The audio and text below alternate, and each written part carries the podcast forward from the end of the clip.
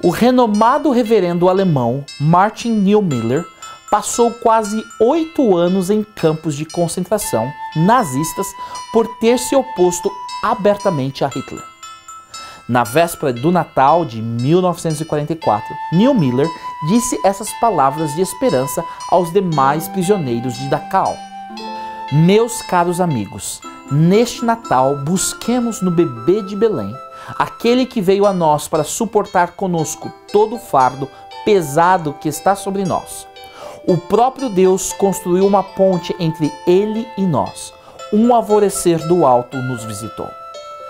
Essa foi a boa notícia que os anjos trouxeram aos pastores.